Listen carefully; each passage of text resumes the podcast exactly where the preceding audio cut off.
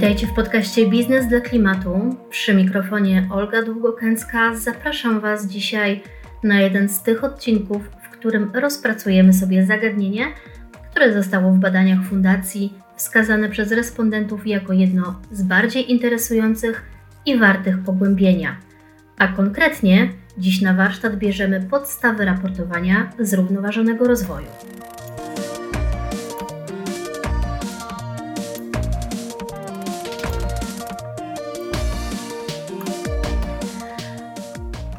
ESG, bo o tym będziemy dzisiaj rozmawiać, to akronim używany w odniesieniu do ładu środowiskowego, społecznego i korporacyjnego.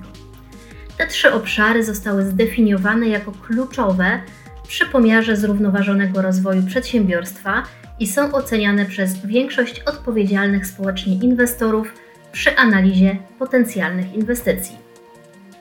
Chociaż wskaźniki ESG nie były dotychczas obowiązkowymi aspektami sprawozdawczości finansowej, a sprawozdawczość dotyczyła wyłącznie spółek giełdowych, przynajmniej tak było w naszym kraju, to inwestorzy coraz częściej stosowali te niefinansowe zmienne w rozmowach biznesowych jako część swojego procesu analizy inwestycyjnej.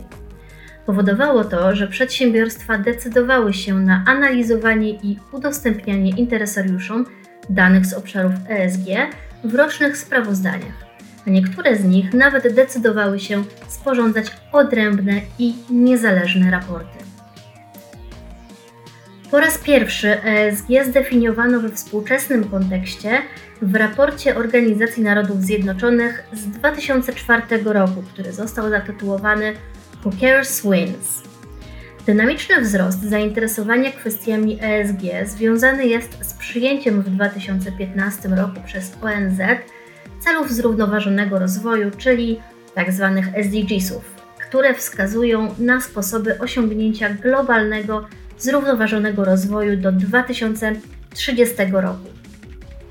Cele te odnoszą się do globalnych wyzwań środowiskowych, np. wyczerpywanie się zasobów naturalnych, utrata bioróżnorodności czy zmiana klimatu, społecznych, czyli np. do głodu na świecie czy rosnących nierówności, oraz do wielkich wyzwań związanych z zarządzaniem, czyli np. różnice e, płacowe między płciami, korupcja czy mobbing. Chociaż SDGs są określane jako cele na poziomie makro dla krajów i rządów, to jednak przedsiębiorstwa są uważane za główne podmioty zobowiązane do ich realizacji. I odkąd uznano, że czynniki ESG mogą wpływać na wyniki finansowe, ich istotność zyskała siłą rzeczy na znaczeniu, co z kolei pobudziło rozwój oferty ze strony dostawców danych i wskaźników.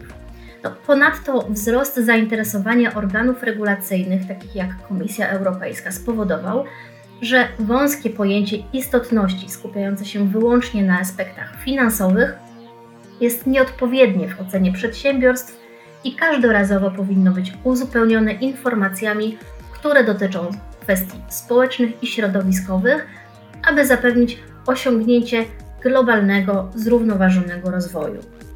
I w ostatnich e, dwóch dziesięcioleciach Komisja Europejska przyjęła różne formy prawne, e, normy prawne, mające wspierać działania ukierunkowane na zrównoważoną gospodarkę Unii Europejskiej i ograniczenie skutków zmiany klimatu. I wśród głównych regulacji znalazła się dyrektywa, która dotyczyła ujawniania informacji niefinansowych, czyli w skrócie NFRD. W 2019 roku przyjęto rozporządzenie w sprawie ujawnienia informacji dotyczących zrównoważonego rozwoju, a w 2020 roku rozporządzenie w sprawie e, taksonomii. Rok temu, czyli w 2022 roku, przyjęto dyrektywę Parlamentu Europejskiego i Rady Unii Europejskiej w odniesieniu do sprawozdawczości przedsiębiorstw w zakresie zrównoważonego rozwoju. Czyli mamy w tej chwili tą naszą e, docelową dyrektywę CSRD, przynajmniej docelową na ten moment. Ona zawiera nowe zasady dotyczące sprawozdawczości korporacyjnej w zakresie zrównoważonego rozwoju. I ta dyrektywa, która weszła w życie w tym roku, e, wzmocniła standardy dotyczące sprawozdawczości, jednocześnie rozszerzyła zakres spółek objętych obowiązkiem raportowania niefinansowego. Jej celem, celem wprowadzenia tych nowych przepisów było zapewnienie interesariuszom dostępu do informacji niezbędnych przy analizie ryzyka inwestycyjnego, które wynikało z postępującej zmiany klimatu oraz innych istotnych kwestii związanych ze zrównoważonym rozwojem, np. zmian społecznych czy zmian gospodarczych. Przedsiębiorstwa, które od przyszłego roku 2024 będą podlegały pod dyrektywę CSRD, będą zobowiązane do raportowania zgodnie z europejskimi standardami sprawozdawczości w zakresie zrównoważonego rozwoju, czyli tzw. Tak SRS-ami. W swoich raportach przedsiębiorstwa będą ujawniać trzy poziomy wskaźników, niezależnie od sektora, specyficzne dla sektora oraz specyficzne dla danego podmiotu. Do publicznej wiadomości został już podany pierwszy zestaw standardów, który będzie obejmować wszystkie firmy, niezależnie od sektora i branży, w której działają.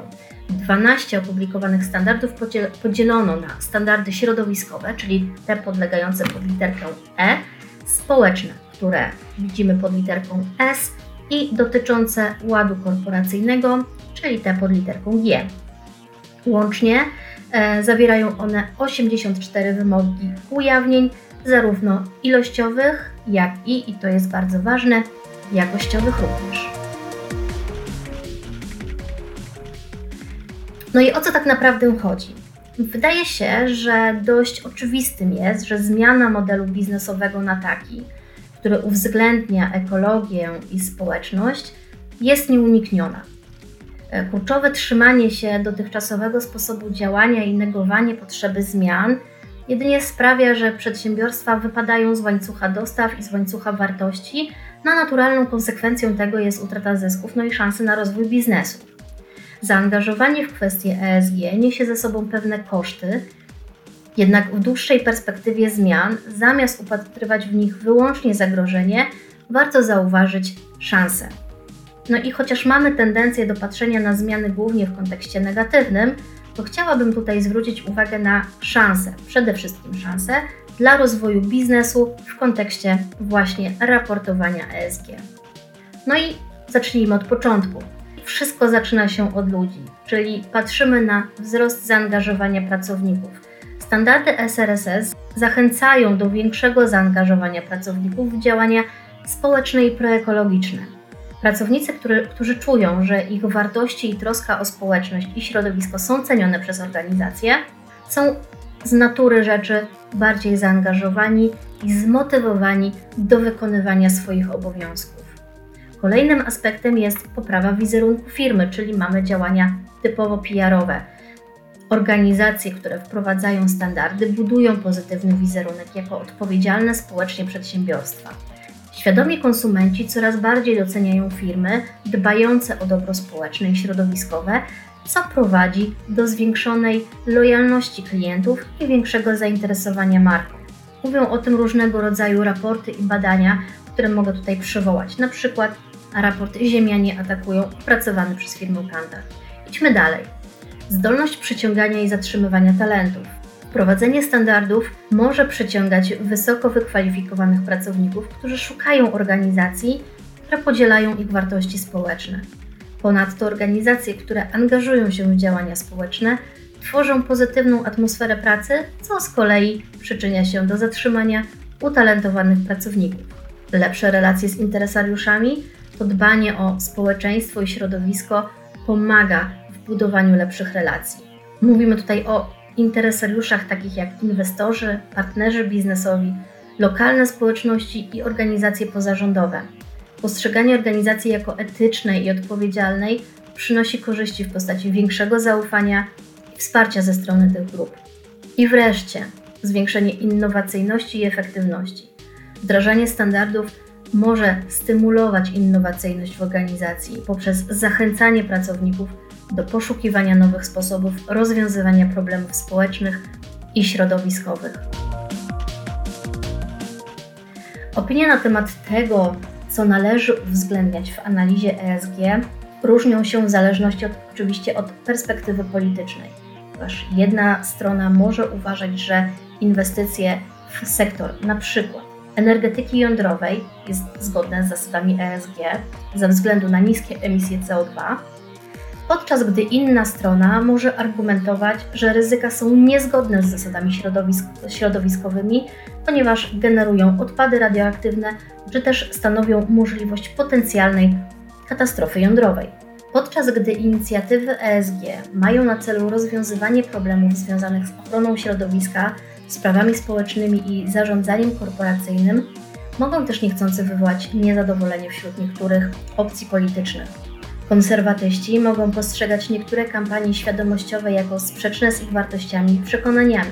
Szczególne przedsięwzięcia skupiające się na mniejszościach seksualnych lub prawach kobiet mogą być postrzegane jako promowanie ideologii sprzecznej z tradycyjnymi perspektywami. Możliwe jest też, że promowanie kampanii świadomościowych będzie nazywane naruszeniem wolności słowa lub próbą narzucenia zmiany ideologicznej. W rezultacie osoby o konserwatywnych poglądach mogą być oporne lub krytycznie nastawione wobec inicjatyw ESG, które oczywiście siłą rzeczy podkreślają te konkretne problemy społeczne.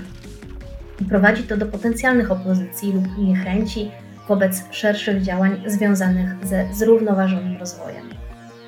Jednak e, szczęśliwie istnieje wielu inwestorów i istnieje wiele organizacji, które starają się utrzymać ESG jako narzędzie neutralne oraz apolityczne, co jest bardzo ważne, i zamiast koncentrować się na polityce, koncentrują się na długoterminowej zrównoważoności i odpowiedzialnym zarządzaniu. I to jest według mnie kluczowe. Dla organizacji wdrażających strategię ESG ważne jest, aby być świadomymi tych ryzyk i znaleźć delikatną równowagę między rozwiązywaniem problemów społecznych a szacunkiem dla różnorodnych punktów widzenia. Poprzez prowadzenie otwartego dialogu, poszukiwanie zrozumienia i rozważenie alternatywnych podejść, interesariusze mogą dążyć do zmniejszenia dystansu i stymulowania większej akceptacji inicjatyw ESG, także wśród osób o konserwatywnych poglądach. No i moglibyśmy się za zastanowić, po co to wszystko nie umknęło mojej uwadze e, kilka nagłówków w mediach, które nawet nie sugerowały, tylko wprost pisały, że wymysły Unii Europejskiej przyniosą Armagedon dla biznesu. Otóż Armagedon będzie, jeśli biznes i tym samym my wszyscy nie weźmiemy odpowiedzialności za naszą przyszłość. I chciałabym w tym miejscu też zdementować, to nie Unia Europejska, nie komisje różnego rodzaju, nie politycy wyszli z inicjatywą uszczelnienia przepisów dotyczących raportowania. Inicjatywa wyszła od samych inwestorów, którzy przyglądając się raportom zauważyli, że nie stanowią one odpowiedzi na wszystkie pytania, nie definiują wszystkich ryzyk. I no, warto to powiedzieć głośno, maskują niewygodne dla siebie dane, uwydatniając wyłącznie pozytywy. Opudrowanie rzeczywistości w obliczu dynamicznie zachodzących zmian w społeczeństwach i gospodarce nie stanowi dla inwestorów zbyt solidnego fundamentu. Chcąc możliwie najbardziej precyzyjnie oszacować możliwość poniesienia strat, potrzebują mieć najpełniejszą możliwą wiedzę o procesach zachodzących w organizacji.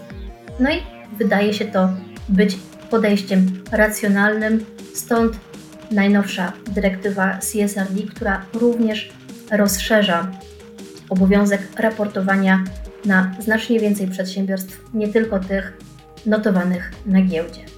I rzeczywiście, budowanie strategii zrównoważonego rozwoju i późniejsze raportowanie to dodatkowy koszt oraz praca do wykonania. Zarówno mam tutaj na myśli koszt związany z wydatkiem finansowym, jak i koszt związany z oddelegowaniem odpowiednich osób do zarządzania tym procesem. O ESG trzeba jednak myśleć jako wakacyjnej wyprawie w górę. Żeby cieszyć oko pięknymi widokami, najpierw należy włożyć w to trochę wysiłku lub bardzo dużo wysiłku, często klnąc po drodze, na czym świat stoi. Wymaga to też zmiany myślenia, porzucenia tego, co stare. Zmiana zawsze boli. Mniej lub bardziej, ale wiąże się z dyskomfortem. Jednak wszystko się zmienia, a w ostatnich latach tempo tych zmian nieco zostało podkręcone. Chyba wszyscy to zauważyliśmy. Dlatego nie ma co obrażać się na rzeczywistość, Wygrają ci, którzy pogodzą się z nią, zaadoptują, zaakceptują i wejdą w te zmiany, zauważając dla siebie i swojego biznesu szanse i zyski, a nie same utrudnienia i koszty. W temacie ESG jeszcze będzie się sporo działo, bo tak naprawdę jesteśmy dopiero na początku naszej drogi. Tradycyjnie źródła i literatura, z której korzystałam, znajdzie swoje miejsce w opisie tego odcinka, więc odsyłam właśnie do źródeł. A jeśli są obszary, które szczególnie Was interesują i chcielibyście je na forum tego podcastu szczegółowo rozpracować, piszcie śmiało. Jestem do Waszej dyspozycji. Tymczasem odmeldowuję się, dziękując Wam za uwagę i poświęcony czas. No i do usłyszenia.